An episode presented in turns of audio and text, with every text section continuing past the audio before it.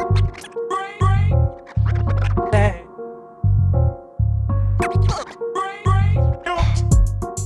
902 Brewing Company is the official beer of the Wager Pager podcast. Our friends over at 902 are putting out some of the best local craft beer in the Garden State. Log on to 902brewing.com to check out some of our favorite beers, like Juicy City IPA and Path Pale Ale. Or come grab a growler at the 902 Brewing Company tap room opening soon on Pacific Avenue in Jersey City, New Jersey. Here we go.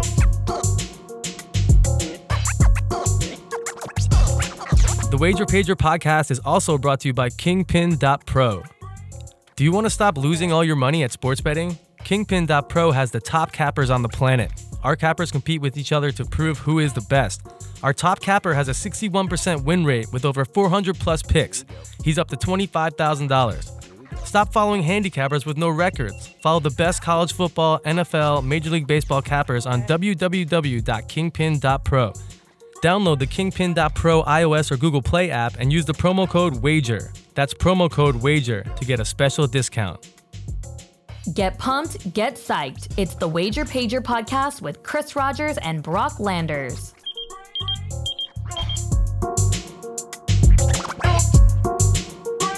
Here we go.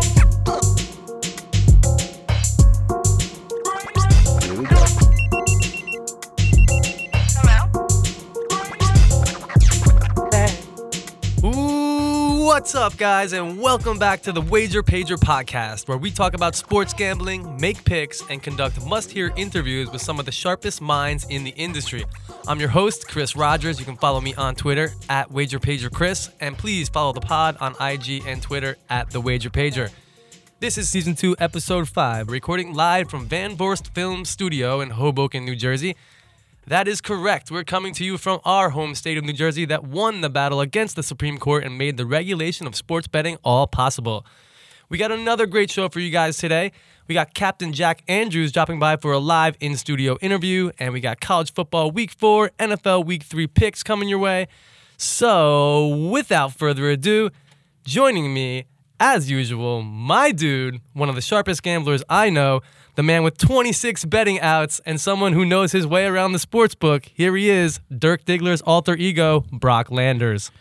Thank you, Chris, for that lovely introduction. And uh, I think you keep moving up the numbers every week on the apps. There's not even 26 apps in New Jersey, but uh, I appreciate that. By the end of the season, you're gonna have 90 outs. Yeah, I mean, hey, it's all about getting the best number. Am I right? Right on, right on. We got a lot of a lot of stuff coming your way this week in terms of football. I know Brock's a big baseball guy. Anything uh, on your horizon with baseball betting? Not really. I always shut it down in September, believe it or not, as crazy as it sounds, because uh, I'll give you, you know, kind of go over my main reasons for it and just kind of what I learned over the last couple years of doing this. Pretty much once you get to September, if you follow baseball, um, you you are allowed to call up uh, guys from the minors, and the rosters expand to to 40 men rosters now. So you're not dealing with the normal, you know, 25 or 26 if it's a doubleheader. So now you have a bunch of new guys that are in there. You've got playoffs coming up. You've got managers that want to rest guys. Uh, you also have teams that are you know, not doing well and they just want to get to the end of the season and everyone's kind of checked out. So there's a lot of motivation factor. There's a lot of extra players. And actually, a great tip that I actually got uh, from a former major league catcher whose name will be. Uh, kept away from the show, but he's not too hard to find if you go on my followers list. Uh, he follows me and I follow him. We'll leave it at that. And uh, I asked him actually about this question particularly, and I said, September, I always experience some of my worst handicapping in baseball. Why do you think that is? And he said, I'll be honest with you, when you get to a pitching staff that's been pitching since, you know, March, April, uh, going into September, these guys' arms are shot. The bullpen, these guys, you know, they're pitching multiple games just to make it to the playoffs. Everyone's tired. Um, so once I kind of put all that together, and with football starting uh, every September, right around Labor Day, I always say it's time to, to shut down on baseball and look to football. But October coming up. You got some really interesting pennant races out there right now. The final two weeks of the season, it's very tight in the wild card. Um, there's still a lot to be decided. And uh, yeah, we're, we're almost into October. We're getting into hockey season soon and MLB playoffs. I'll probably uh, start getting back into doing a little bit more uh, baseball betting per se. And uh, I'm anxiously waiting for some of these uh, MVP Cy Young awards. I've got some tickets pending, and I think we'll be cashing maybe two. Oh yeah, a little action there. What what do you got going? Yeah, so before every uh, baseball season, I always try to look for as much value as I can with MVP and Cy Young type stuff for some reason, NL MVP has been very good to me the last couple years, and uh, we've got some some horses in the race for sure. Um, so I'm interested to see how that pans out, and uh, you know might have a chance at the AL Cy Young. So we're hoping that that will help. That'll definitely help the bankroll going into uh, you know a full season of football. All right, we do focus on football here at the Wager Pager podcast, but we will be checking back in with Brock come October to get a little uh, action on the baseball. A lot of stuff going on with the NFL. Just a barrage of injuries last week. Ben Roethlisberger going out. Uh, Drew Brees going out. They just announced he won't be placed on IR. He's going to be week to week. Who else? Siemian went down. He broke his ankle. Luke Falk is now the starting quarterback for the Jets. Maybe they call Kaepernick. Yeah, uh, the quarterback uh, carousel going on around the NFL is crazy. It's like an epidemic. These guys are dropping like flies, uh, and of course Darnold. Funny story. I was going to the airport right uh, on Thursday, and I'm looking at the games before I leave town to see what I want to put in on the apps because I can't bet in Florida, obviously. So now I'm looking, I'm looking. I find one Jets plus three out there. So I'm like, I'm to give it a shot. Darnold under the lights. Let's go for it. I get to the airport and someone's like, "Did you just hear Sam Darnold has mono?" And I was like, no, that's a joke. And he was like, no, it's everywhere. And then I like opened up my Twitter app and it was just like, mono? Really? And it's like, can't hang out in Morristown on a, on a Friday night or a Thursday night in the Iron Bar. You know, you got to watch what's what's going on up there. But yeah, and and you go back to it even further. Uh, Foles is out. Uh, you've got Cam Newton now. Uh, he could be out for this week's game. A lot of funky stuff. You go back to Luck it's it's crazy. I Chris, I've never seen anything like this, and it's such a in a quarterback league where it's so important to have a good quarterback. Uh, we're getting to a point where betting on this stuff is going to be even harder. And of course, let's not forget the long-awaited benching of Eli Manning. Welcome to New York, Daniel Jones.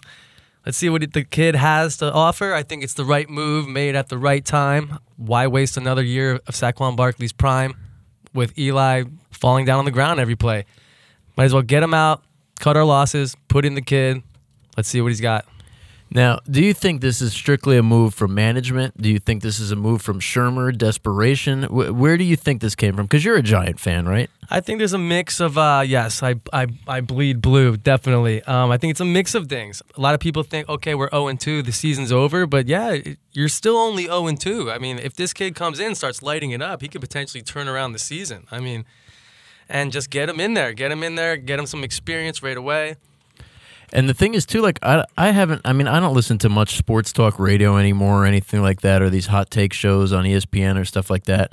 But a lot of people are like giving a lot of like bad, negative stuff for this move, and it's like, well, look back to how Eli came into the league. He was drafted by the the Chargers, traded to New York, uh, Kurt Warner was the guy that was starting here, and we it was inevitable that he was going to be replaced at some point in the year, and he eventually got you know replaced. Now again, Kurt Warner didn't win two Super Bowls for the franchise, and obviously uh, it happened. You know, I think almost halfway into the year, maybe like w- week eight-ish, week nine. So that's why I think it's more of just a, a quick panic move. Like, hey, uh, we got to maybe do this a little sooner than we thought. Yeah, I mean, who knows? I was thinking, I I thought it might go down like around week six, like after the Patriots week, because they would have 10, 10 days off before the Arizona game at that point. But hey, I'm surprised like everyone else. They're making the move in week three. All right, we got a ton more NFL analysis coming your way later on in our pick segment. But for now, let's keep the show moving. Get pumped. Get psyched. It's the Wager Pager podcast.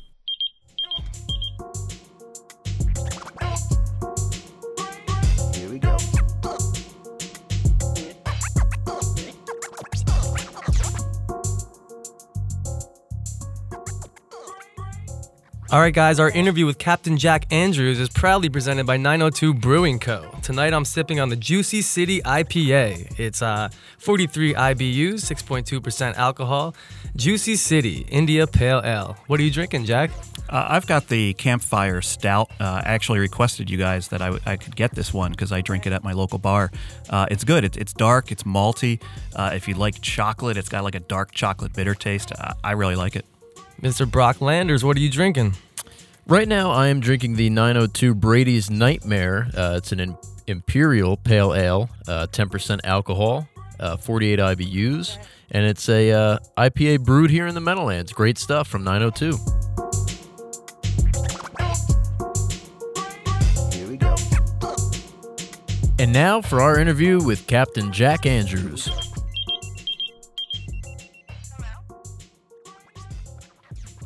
All right, guys, we are very excited about our next guest. It's actually his second appearance on the Wager Pager podcast. He's one of the most respected voices on gambling Twitter. He's an advantage player and professional sports bettor based in New Jersey.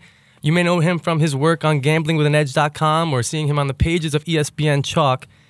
He's an expert on the ever changing landscape of legal sports betting here in New Jersey and nationwide. Here he is, Captain Jack Andrews. You guys can follow Jack on Twitter at CapJack2000. What's up, Captain Jack? Welcome back to the Wager Pager. Hey, thanks, Chris. Uh, Brock, it's a pleasure to be here again. Thanks for inviting me. No problem. Pleasure is all ours. And again, appreciate you coming here. Uh, it was pretty funny how uh, I think. Did you ever meet Chris prior to the uh, the event that we met at a couple months ago? I had not. I, I did the podcast last year uh, over the phone, and so at that event, actually in June, yes, was the first time meeting in person. Yeah, I know we met just real quick. I think before you were getting out of there, and uh, I think it was one of those things where it's your friends on Twitter, and then it was like Landers, Andrews, and it was like one of those type of things. Um, but yeah, awesome to have you here. Thanks for coming by. Uh, figured just maybe start off real quick with just kind of your background and how you got involved in sports gambling and kind of where you're at now. Sure, yeah. I got started in uh, advantage gambling back in around the turn of uh, 2000 uh, as a card counter. And uh, I did that for a while. I, I don't think I was very good as a card counter, to be honest with you. And uh, that segued into online casinos back around the early 2000s. And uh, it was a different world back then, but basically uh, you could hustle the bonuses here and there and uh, multiple times. And it was, it was quite lucrative. I built a bankroll that way. And that segued into sports gambling because there were offshore sports books all over the internet, and they threw out these crazy promotions. And hey, if you think New Jersey's promotions right now are crazy, it was it was really bizarre back in the day. Um, so that that furthered my bankroll. And then around 2006, it got it got hard to get uh, money in offshore, and it became uh, kind of a uh, much harder to uh, you know ply that craft. So I kind of moved back into brick and mortar casinos and did a lot of advantage play there. And that's one of the reasons why I kind of have this Captain Jack moniker is because you never want to give up your identity to a casino, uh, especially if they might want to kick you out of their casino. So that went that way. And then around 2010, I heard that New Jersey was looking to legalize sports betting, and I, I got behind it right away. Uh, there was ballot referendum in 2011. I thought, man, we're going to have sports gambling by 2012. This is going to be great. Uh, I'm all ready for this. You know, I was ready to hit the ground running. And of course, six years went by until I could actually place my first bet. Uh, and that brought us up to where we are now. So, were you a fan of sports gambling at all, or was it just another kind of you know portfolio type thing to add to your advantage gambling that you just kind of you know kind of knew the secret to to beat it and kind of got involved? At the time, it wasn't my primary source of income. But as the years kind of went by and other things, uh, the inefficiencies dried up, I found I could still be get, finding new things with uh, sports betting. And uh, it, it became more and more of a primary source of income in my professional gambling. So, yeah, um, sports gambling is now probably my primary source of income. And, uh, you know, I'm, I'm happy with it. I, I enjoy it. I enjoy the industry. I enjoy the. Um, the cat and mouse game that we have to play. You know, there's a science of sports betting and there's an art of sports betting, uh, and I think that's a large part of it. And I really enjoy what I do. Are you a fan of sports though? I have some favorite teams. I I try not to bet on my favorite teams or against my favorite teams, but sometimes you can't resist due to the number. It's tough to watch sports with my wife, and she can tell. If I have a uh, vested interest in the game rather than just watching the game from a, a sports fan view. So it makes it a little tough sometimes. Tremendous stuff as usual, guys, from Captain Jack Andrews. You can follow him on Twitter at CapJack2000. Before we dive into the whole legal landscape of uh, sports betting here, can you kind of explain to some uh, some of the people who may not be aware what it means to be an advantage player or AP? So, an advantage player is someone who goes into a casino not looking to spend their money, they're looking to make money. And they need to identify areas where they have a positive expected value in a play. Now, advantage gambling runs the full gamut of anything in a casino. Uh, I like to tell people everything in a casino could be taken advantage of in certain ways. Some of them are completely legal, some of them are somewhat legal, and of course, some of them are blatantly illegal. Uh, I try not to do any of the things that are blatantly illegal. I do press the envelope sometimes with things that the casino would probably frown upon, but you know that's that's neither here nor there. But in terms of what it means to be an advantage player, it, it's somebody who looks to find inefficiencies in a market, in a casino, and take advantage of those and turn that into a profitable enterprise. So when did you kind of get the big picture of it? Because I mean, there's a lot of people that start with sports, you know, gambling or betting, whatever you want to consider it, and uh, they think it's just you know doing your research and showing up and putting some money down on a game. When did you kind of realize that hey, there's a way that I could make money and kind of do this the right way long term? I think that was early on. Uh, you know, like I said, I'm, I wasn't a very good card counter. Uh, card counting takes a lot of discipline, uh, a lot of study, and it also requires you to be very mobile, get out to all these different casinos, be willing to take rejection, be willing to get thrown out of a casino and I, I, probably just didn't have the guts back then. And you know, we're talking about 20 years ago to do it as well as I should have. When I got into online casinos, though, and this was more something I could do from home, I could do it. I used to have a job in IT at a law firm, and I could do it at work. You know, nobody knows. And since I was kind of big brother at work, uh, you know, I was the one in charge of finding people who were gambling on company time, and it was me actually. Um, so I that's when I really started to get into it and really started to kind of get the gears rolling on how I can scale this upward and how I can uh, make income at this. And uh, that went on for a few years before I kind of realized, you know what? I'm making just as much doing this as I am at my full time job. And yeah, the full time job has security and uh, has some depth to it, but I kind of enjoy this more. And uh, that's when I really started to contemplate making that switch into becoming a full time professional gambler. That's an awesome story. Did you find anybody using uh, the IT computers uh, that you were monitoring to gamble at all? Only people that I had recruited to help me out in oh, the nice. enterprise. Yeah. nice. Every gambler needs a buddy sometimes, right? Right on. So back in your card counting days, were you doing like disguises and stuff like that? You know, Chris, I never got into it that much to do the disguises, and uh, I kept up in the community though. And so I've been friends uh, with all these guys that have done these incredible plays and stories, and I, I know them all, and, and uh, they're all great people, and uh, some of their some of their stories are just amazing, and and you know if your listeners want to ever kind of explore that sort of thing, um, there's plenty of other podcasts out there. There's a Gambling with an Edge podcast where they kind of talk to a lot of card counters and casino APs, and uh, you get a real background of what that life is like. Are you still writing the blog for those guys over there, gamblingwithanedge.com? I do. the The deal I have is that I can write a blog whenever I feel like it, and um, well, sometimes I just don't feel like it. I've actually, I've actually found that you know Twitter is actually a more um, a faster way to get your your story out there. You know, you can start a thread on Twitter and you can get all your bullet points out there, and you can start that conversation, and that conversation can then kind of feed back as to where the story goes from here. And that's I find that more impressive actually than uh, you know, writing a blog and getting it edited and waiting for a publisher to put it up on the site. Uh, sometimes getting that Twitter message out there is just instant feedback and uh, it, it, feels better. So going again, just to, to kind of finish up with your, your sports gambling and, and getting into that to be professional for you, did you read any books along the way? Was it all trial and error? Was it all kind of you just picked up things as you went? I mean, for me, it was a lot of listening and reading and stuff like that to finally get to the point where I'm happy where I'm at right now. What about for you? Yeah, Brock, you know, that's a good question because back when I started out, it was all books.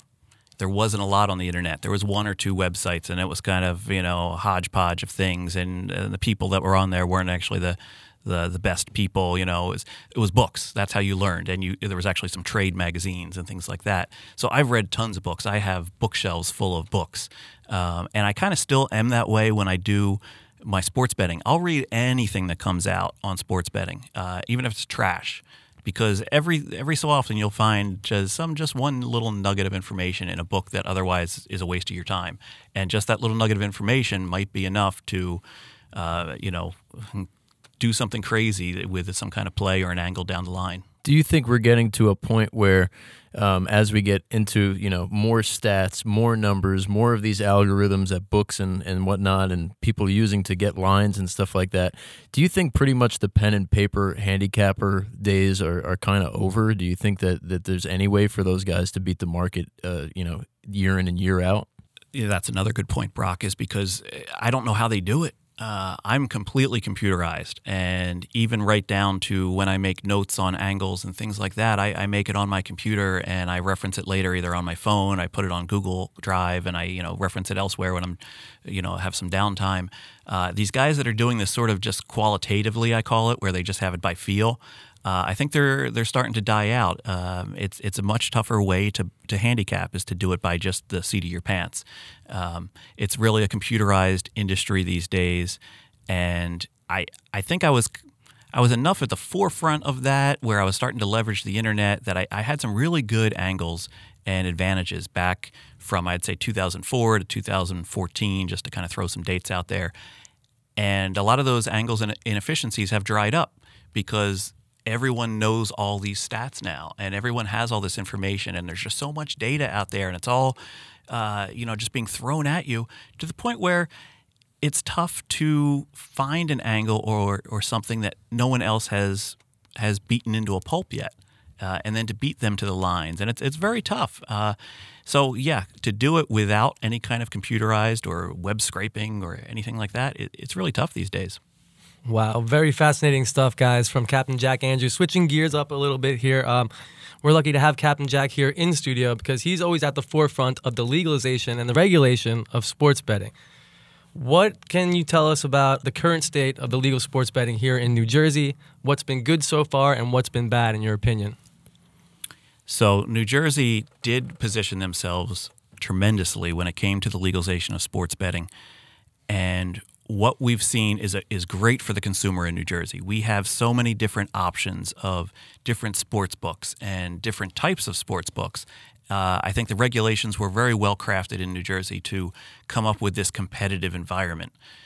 And it's actually reached the point where I, I, believe a lot of operators are actually getting a license in New Jersey without much intention to compete in New Jersey. They just want New Jersey to effectively speed the plow for them into other states. Because if they go into, you know, Indiana and say, well, I already have a license in New Jersey, Indiana is going to go, oh, okay, well, then here, you can have a license here. I mean, they've done their due diligence, I'm sure. So we got the benefit of a lot of that in New Jersey. We got the ability to see all of these products first. Obviously, things like PointsBet, nobody saw that coming, right? And uh, it's an innovative product, and everyone around the country is talking about it because it's a whole different dynamic in, in how, how sports betting can be done. Now, with the good comes the bad. So uh, the bad for the consumer is we have a lot of this European influence into our sports betting market. And the European influence is that sports betting is just a recreational product, much like going to the movies. You get three hours of entertainment and you're done. Don't expect to get your money back. And that's what they want. They want the $10, $20 betters that are just going to have some money on the game just for a little extra sweat. They don't really uh, expect to win long term.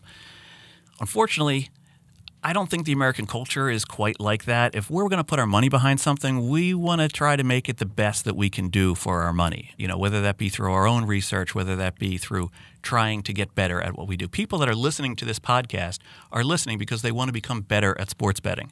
They're not listening for recreational purposes. So, I think that's been a real negative in the state. And, and unfortunately, that's not so much a New Jersey thing. That's more of, of, this European model versus the American model. I'm hoping that now that some of these Nevada properties are starting to get their act together, starting to realize what's going on in New Jersey with all the extra ways that we can wager in New Jersey, they're going to say, okay, you know what? We need to step up our game and we need to compete with that because otherwise that's going to come marching into Nevada soon and we're, you know, we're going to be up against this as well. So hopefully Nevada starts to fight back and kind of spread some of their culture of how they book sports betting and we'll see where it goes from there. Now, one more negative for the industry is that New Jersey has become very crowded. Okay, uh, you know Brock knows because he downloaded all those apps onto his phone. there are, I think, we're up to 18 sports books in New Jersey. Well, this is a state of nine million people, and even with people flooding across from New York each weekend, we can't support 18 different sports books. Uh, there's going to be some consolidation at some point. There's going to be some some contraction in the industry.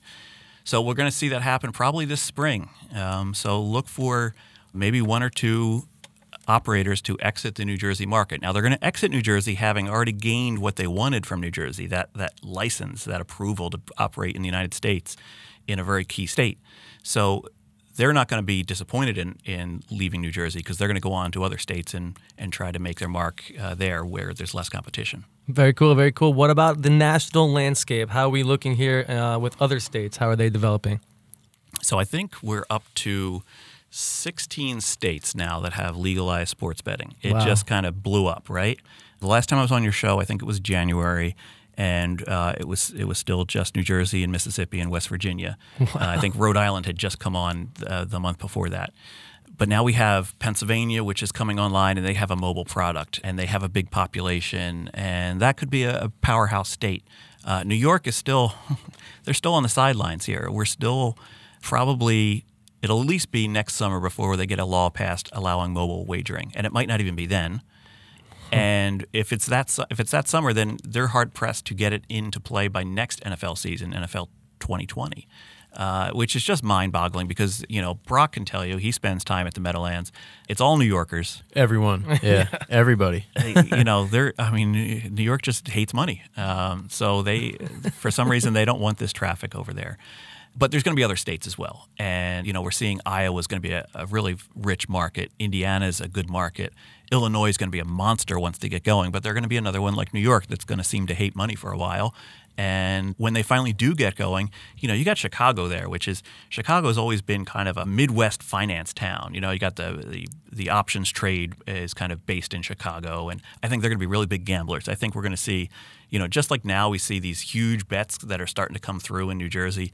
Um, we're going to see some huge bets, and I think it's going to be in Illinois. You know, that's that's my dark horse for probably within a few years, if New York doesn't get their act together, Illinois is going to be the state that has the biggest handle in the country.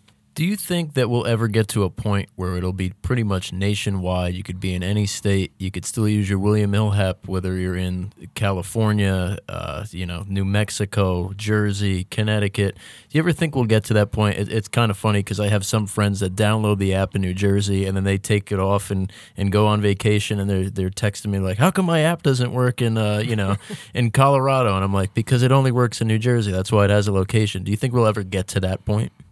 Eventually, we have to. There's just too much of a force behind this. There's too many people doing it. Again, it kind of goes back to like the legalization of marijuana. Everyone's doing it, so why not make some money from it and regulate it? And it's going to happen like marijuana did, state by state. And the federal government's going to cross their arms and say, "No way, we're not going to let this happen." But eventually, it will. Eventually, there's going to be a change in ideology. So right now we have the Wire Act, and if your if your audience isn't familiar with this, this is a law that was put in in the Kennedy administration, and basically it's to thwart bookies from operating across state lines advertising their bookie service across like you know if i'm living in nebraska and uh, i go to iowa and i put up some signs advertising my bookie agency over there and also then i, I kind of book horse racing action from other states and things like that and i can do it nefariously because i can tell them the result and they're not there they don't know you know. It's a very antiquated law and it's built for a time that had nothing to do with sports betting nothing to do with internet and yet it's applied to internet sports betting so it's it's a frustrating piece of legislation, and unfortunately, there's been some talk of reimagining the Wire Act and, uh, and, rewording it so that it definitely applies to just sports betting. Well, no, we don't need that. You know, nobody needs that. Let the people do what the people want to do.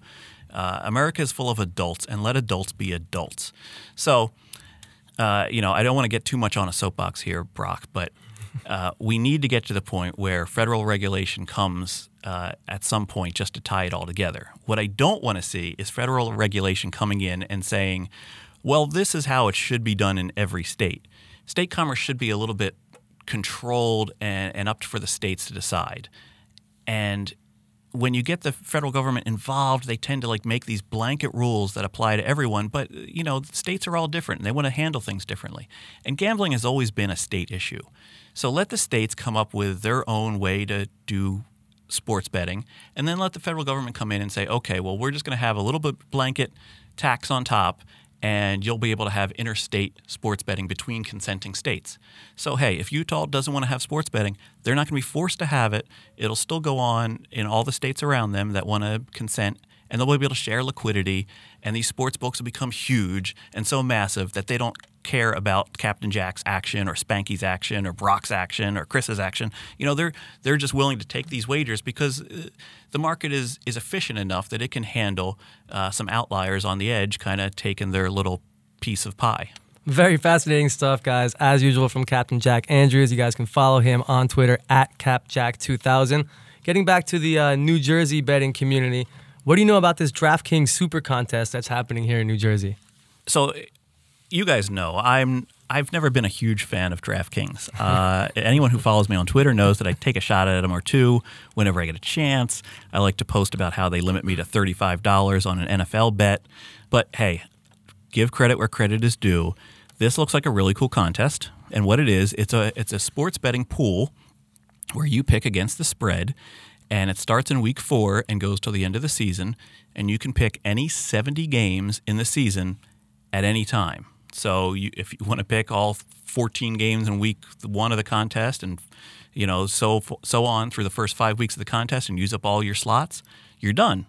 If you want to wait until the last five weeks of the season and see where everyone else is at, you can pick late in the contest. If you want to just find the games you want to bet on, uh, you can do that as well.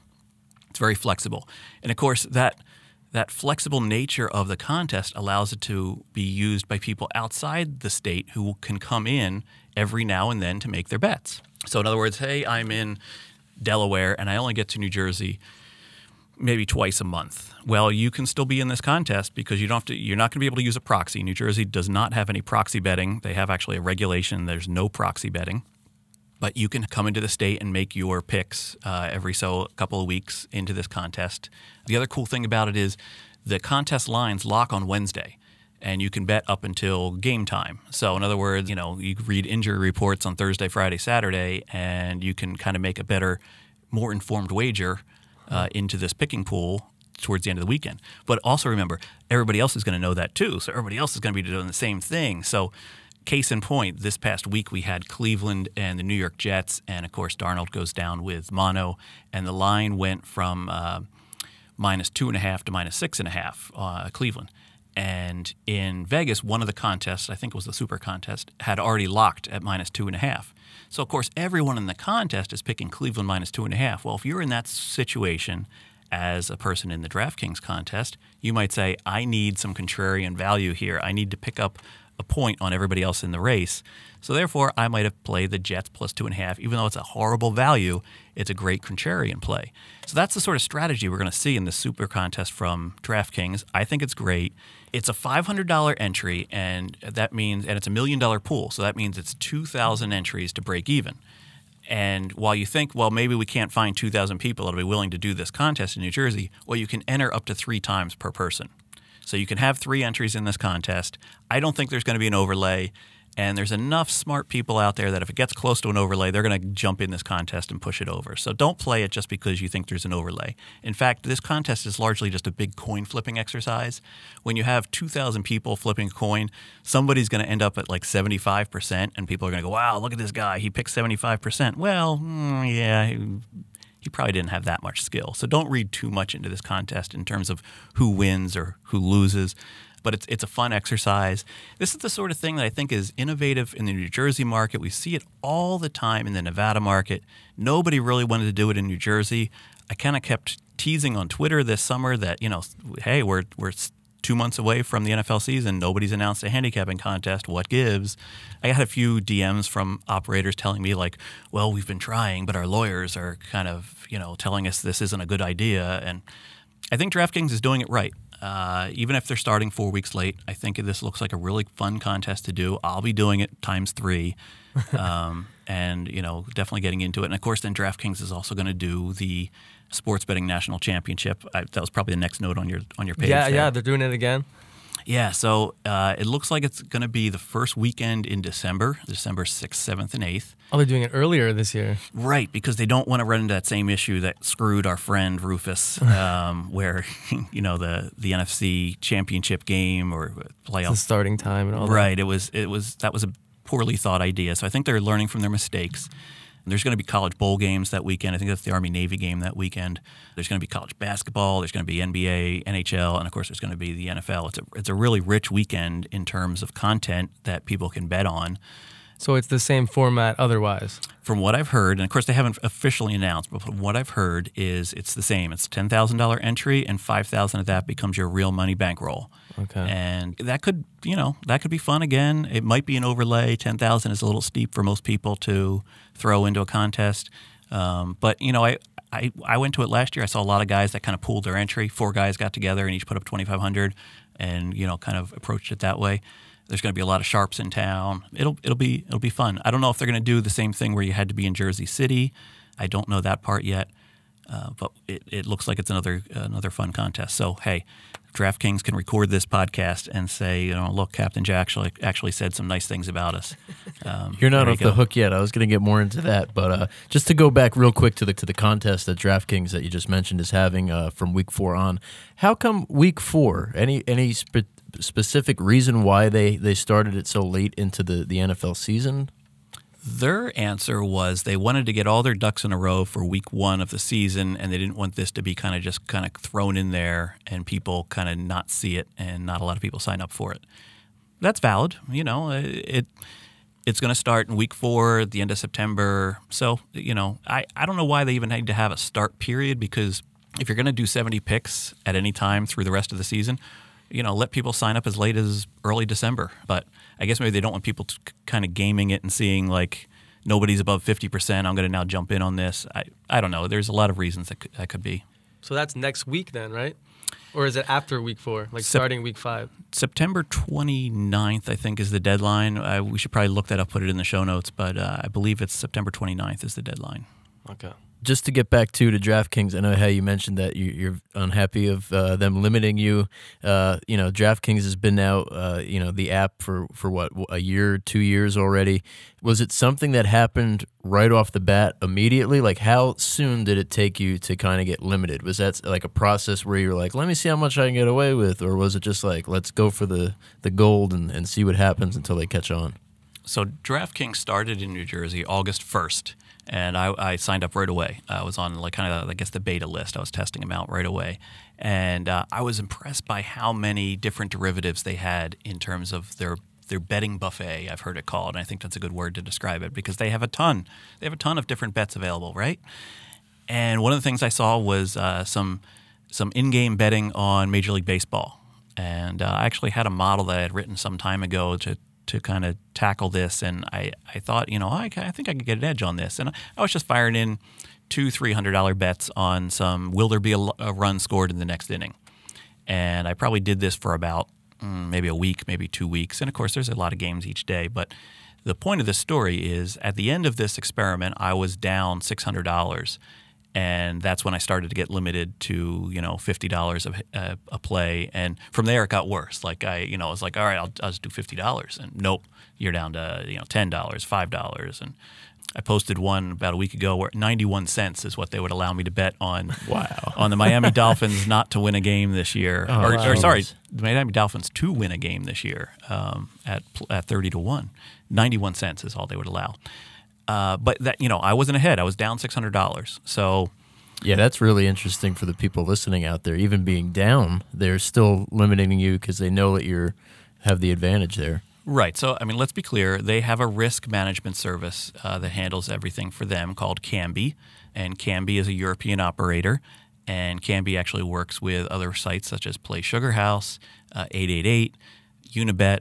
Uh, over in PA, they have Parx, they have rivers. Uh, you know, they've they've kind of spread themselves out all over the all over all these emerging states. And the way they do that is is they have a very low price that they offer these operators to get in and be their uh, you know their risk management. And so these operators are like, I don't know about this sports thing. Well, here comes Kambi saying, well, we'll just take, you know, whatever it is. It's probably a very, it's like I'm a single digit percentage. Um, and and these operators go, oh, how can we miss? We'll go with Kambi, you know. And what Kambi does in order to ensure high margin is they cut out anybody that looks like they could possibly be good to keep these margins high. So whereas I might be a player that loses at one to two percent, but that's not enough of a loss for Kambi. They want players that lose at a six to seven to, to ten percent clip. Well, you know, guys, you guys know with sports betting, like if you're just playing minus one ten lines, you know, you're gonna lose. You know, it's about four and a half percent hold there. It's not. It's not a huge hold. And if you're betting a lot of parlays and things like that, yeah, you're going to lose at a larger clip, but not just betting straight bets. And I have a feeling like they're starting to get on to some of those players where they're painting with such a broad brush that they're knocking out a lot of these guys that are just recreational guys that maybe have some closing line value just because they they stepped into it. um, and you know, I gave the example back in late March of this of this guy I met on Twitter who a recreational better. He bet the Yankees the day before the season. I remember the Yankees opened the season against Baltimore, and of course, Baltimore was going to be this horrible team. Yankees were going to be this great team. Well, the line at DraftKings the day before was minus 275, but the line closed at DraftKings at like minus 400. So Kambi looks at this and says, "This guy bet us at minus 275. I closed at minus 400. This guy knows what he's doing." well, no, he's just a Yankees fan. He's just a Yankees fan. So uh, he got limited. He he's like, "Man, I can't bet more than ten dollars on any of these boosted odds anymore." I'm Wow. like, "That's that's what happens." Do these limits stay in place like forever, or Yeah, that's do they ever get lifted? And that, see, that's the problem is that it seems to be a one-way street. Like there's just one analysis of a player done, and boom, you're locked into that forever. Now, does that follow you to other books? Have you noticed that too, right off the bat? So I have noticed that. Uh, now I've talked to other people in the industry who say that that information is not shared between books. So in other words, Kambi can't tell that my login on Sugar House is also my login on DraftKings. I'm not so sure about that. I get you know pretty quick acts at all these other books too, so uh, I'm not totally sold on that. Wow. All right, guys, we're going to have to stop it right there for this week. You'll have to come back next week to get part two of our interview with Captain Jack Andrews.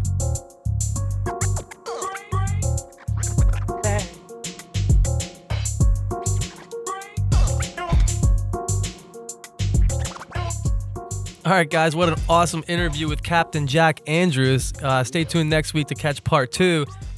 Brock, college football week four, NFL week three. You got anything up your sleeve that you're looking at in the college world? In the college world, well, we've made a couple of uh, early plays so far this week. Uh, my first one uh, that I'm going to give out here real quick uh, Michigan plus three and a half. Uh, hopefully, you could still get that. Uh, I did still see it right before this show. We record this as usual on Wednesdays. So hopefully by Friday you still find a three out there, but a three and a half would be very nice for you.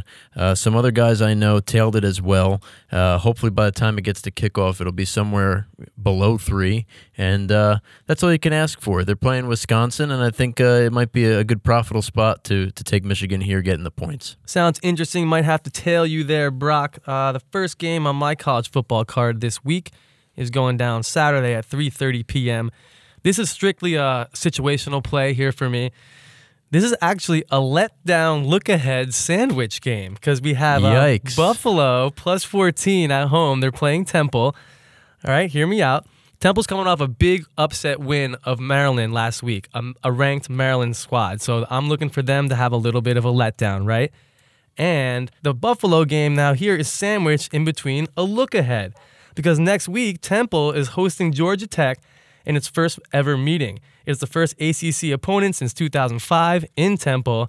I really like QB sophomore Matt Myers, and Buffalo beat Temple last year 36 29, so we know that these guys can play with them. Buffalo is 13 and 4 straight up all time versus Temple. This team moved the ball last week versus a really good Penn State team. Give me the Buffalo Bulls plus 14, maybe even sprinkle a little bit on the money line plus 410. I like it, Chris. I like it. Looking for some underdog money there on Saturday. Uh, just to round out real quick some other stuff that I played that people uh, passed along that I respect in the industry. Uh, Old Dominion, if you're looking for a big dog, they are going to be playing also on the Saturday at 7 o'clock.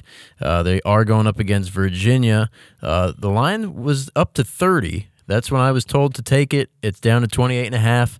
Uh, maybe they hang around there somewhere and, uh, you know, you're getting multiple scores to, to play around with. They don't even have to win the game. So Old Dominion plus 30. And I was also told if you're looking for another play, maybe you don't like playing dogs, take a look at Mississippi. Line opened up at, I think, one. That's what I got down on. It's up to two and a half. Still a pretty cheap money line. If you want to just forget about the points, I'm seeing around minus 135 right now. They play California uh, Saturday afternoon. That's why they call him Brock Closing Line Value Landers. You can follow this guy on Twitter at BrockLanders41. The next game I'm looking at here on my slate, you know I love these underdogs, baby. Give me the Okie State Cowboys plus five versus the Texas Longhorns. This game's a 7:30 p.m. kickoff Saturday night. Again, might have to uh, put a little bit there on the money line plus 170. This game did open up at six and a half, so I know I am li- losing a little bit of value here. But I do think Oklahoma State can keep this game close. It's going to be, I think the over under is like in the 70s, so it's going to be a track meet. I would look at the over too. But uh, Oklahoma State's a sneaky good team, man. They're unranked at 3 0. They got a high flying offense. They've dropped so far this year in the first three weeks 52, 56, and 40 points. The connection between QB Spencer Sanders and wide receiver Tylan Wallace is electric. The kid can fly. Give me the Cowboys plus five. All right, my last game here I'm looking at in the college football slate is the Notre Dame Fighting Irish receiving plus 14 and a half points versus Georgia, okay? This game opened at 13 and a half, a whole point of value right there on the line movement. You know I'm a big power rankings guy. When I looked at Jeff Sagarin's numbers, it says that Georgia's only 4 points better, but we're getting 14 and a half. That's 10 and a half points value on our side. Georgia did win 2 years ago 20 to 19. So I think Notre Dame has a little bit of revenge on their mind here. Yes, this is Notre Dame's first big test of the year. After an ugly 30 to 3 loss to Clemson last year in the college football playoffs, I think they're kind of coming out and have something to prove. The last four Notre Dame games versus SEC decided by five points or less. Give me the Irish plus 14 and a half. Very nice. So that wraps up the uh, the college football for this week. Hopefully, you guys can still get some of these numbers by the time the show drops on Friday. Um, and as always, follow us on Twitter. Uh, sometimes we will update our our Twitter page there if uh, we do get any other information that uh, we fire off a bet. At least I know I do. Chris at Brocklanders41 on Twitter. Transitioning now to the NFL, the pros on Sunday.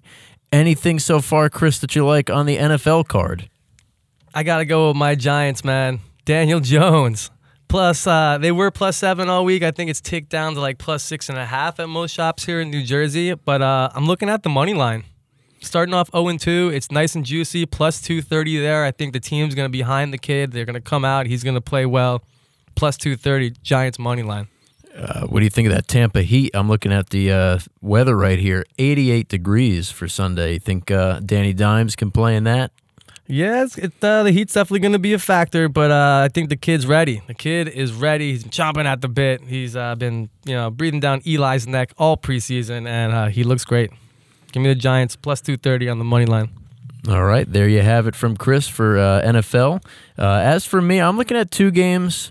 Uh, so far at this point in the week, again, a lot of stuff can change in the NFL as far as by the time we get to kickoff and injury news. Um, as we mentioned last week, you look at Sam Darnold. Uh, Jets were pretty much painted around uh, two and a half, three as far as a dog. He goes out of the game. The line shoots up to six and a half, closed, I think, seven even in some spots.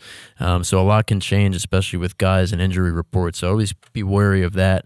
Um, but yeah, looking into the card this week, uh, there are two spots that I like on the card so far that I did fire on. These are games that I actually did bet so far. And uh, we're going to go right now, real quick, over to the game featuring the Lions and the Philadelphia Eagles. Detroit played a wonderful game on Sunday. They beat uh, the Chargers there in Detroit. Philly, I'm telling you what, I haven't seen too much out of this team that I like. I've watched both games so far. I watched them Sunday night uh, on Sunday Night Football. I know they had some guys leave the game, uh, some injuries. I just think I just think Carson Wentz isn't exactly where he needs to be right now. And let's not forget they almost lost to Washington at home to open up the season. So you get them here now in another game at home. Detroit I like what I'm seeing out of Detroit. They they held the Chargers, you know, to not that many points last week, and uh, I think you're getting value here. I don't think Philly should be laying this many points. I know it's a home game for them, and maybe they bounce back, but also too they played that Sunday night game right down to the wire in the end. Uh, I really like Detroit here. I think Detroit uh, will hang on and uh, stay in this game. I'm seeing pretty much around six and a half, six now. The line was at seven. Uh, if anything, maybe tease it a little bit if you want to try to get back uh, past over the seven. Uh, I would recommend doing that. And then another game, Chris, that I'm looking at. There's there's a ton of favorites this week. Uh, you have some really big historical ones, like obviously you know just fading the Jets or the Dolphins. You can do that. Uh, I don't recommend it. Uh, anything over the NFL for me in 13, 14 points uh, is crazy. Uh, you know, that's going to be the typical handicap for, you know, the recreational players out there is that uh, the Jets are terrible. They're down to their third string. Uh, same thing with the Dolphins. The Dolphins have looked completely lost out there on the field. Th- those are going to be the public plays. Pretty much anyone laying those points. I'm not going to be taking the points in any of those games. I'm just going to avoid that. Um, but I am going to look over to one more game here, and we'll let you guys out. We're going to go over to the Cincinnati Bengals. This is an ugly game. Cincinnati looked terrible last week. Don't get me wrong. I, I was on them last week. Don't want to go back here again. However, Buffalo, they won two games in MetLife Stadium they beat the Jets and come from behind fashion in the second half. They were a completely different team in the second half, and the Jets couldn't score. You look back to last week now, they came into MetLife again. Unfortunately, took it to Chris's Giants. And now we see that there's a quarterback change. So who knows? Could have been something going on behind the scenes there, blah, blah, blah, blah. Buffalo is coming now back home for their first game of the year in Buffalo. They're laying six points right now. Nothing that I've seen from Buffalo merits them with that offense to be laying six points to anybody. Sometimes in the NFL, you have to look at it like no team is as bad as their last game, and no team is as good as their last game. I think this is a good spot to take Cincinnati. And I'll leave you with one more Pittsburgh. I'm going to take a chance with Pittsburgh. Injured player theory here for me. Roethlisberger is out. They're going to the backup. And same thing. San Francisco just played two games on the road. Same same scenario for me. Now they're laying pretty much a touchdown. I'm seeing seven, six and a half still out there. Again, anything that I've seen on the San Francisco side, nothing for that merits almost a, a full score laying. And if it is Jimmy G, maybe maybe Jimmy G's the real deal. But uh, I'm to give you three road dogs right there. I know I wasn't uh, supposed to go that far, but I'll throw in a bonus in there. I'm feeling feeling generous today. Love it, love it, love it, dude. Three uh, three dogs, three road dogs. Uh, might have to put a little bit on the Stillers there and follow Brock Landers. I got one more pick for you here. I'm looking at the Sunday night football game. I'm to do something a little bit unusual. I'm to lay a little chalk here.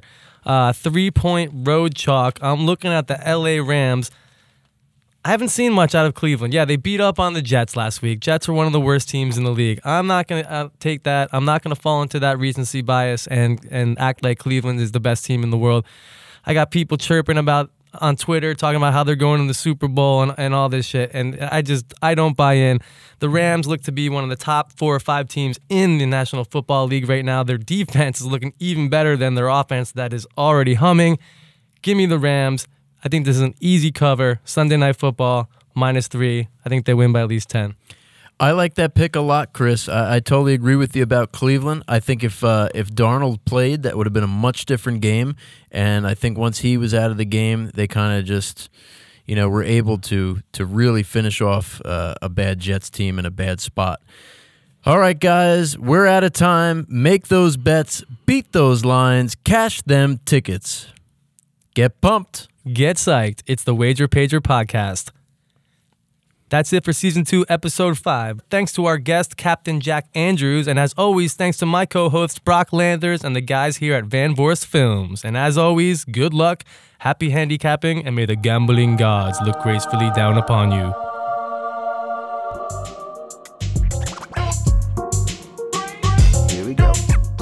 Thanks for listening, guys. Be sure to subscribe to the podcast on iTunes. Don't forget to leave us a review. And please tell all your friends about the Wager Pager podcast. And follow us on Twitter and Instagram at The Wager Pager. Also, if you or a loved one has a gambling addiction, don't be scared to seek help. You can contact the National Council on Problem Gambling at 1 800 522 4700. They're open 24 hours a day, and all calls and text messages are confidential. Wager Pager podcast is co hosted by Chris Rogers and Brock Landers, executive produced by Van Vorst Films, edited by Van Vorst Films, co produced by Chris Rogers and Brock Landers, created by Chris Rogers and Mercedes Barba.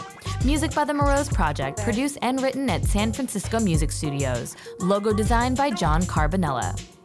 All picks are for entertainment purposes only. These plays are not financial advice.